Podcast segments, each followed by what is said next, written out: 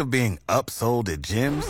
My guy, you're currently a base member? For $90 more, I can upgrade you to our Shred membership. For 130 more, you'll be a Swole member. And for just $300 more, you'll reach Sweat Platinum. At Planet Fitness, you'll get energy without the upsell. Never pushy, always free fitness training and equipment for every workout. It's fitness that fits your budget.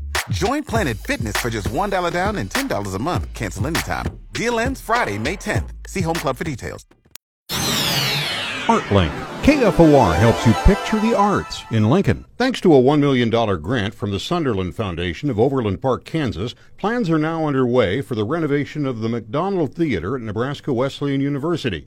Wesleyan President Darrin Good said the renovation will be in three phases. The first phase is predominantly to uh, replace the seating. Contrary to what a lot of theaters are doing, squeeze more in, we're trying to make a slightly more comfortable, larger seat and get it more in line with a cutting-edge, high-quality experience. The performing area comes next. The second phase will involve portions of the stage as well as some of the mechanical parts of it, the heating and cooling system that need to be updated. The last phase will involve amenities. Then the third phase will be more of the atrium entryway uh, part of it, as well as larger and more comfortable restrooms and such.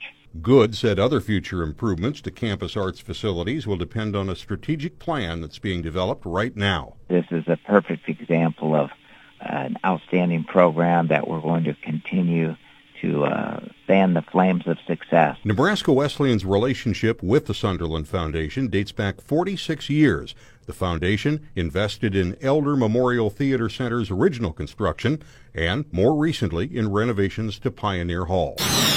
ArtLink on the podcast tab at kfornow.com.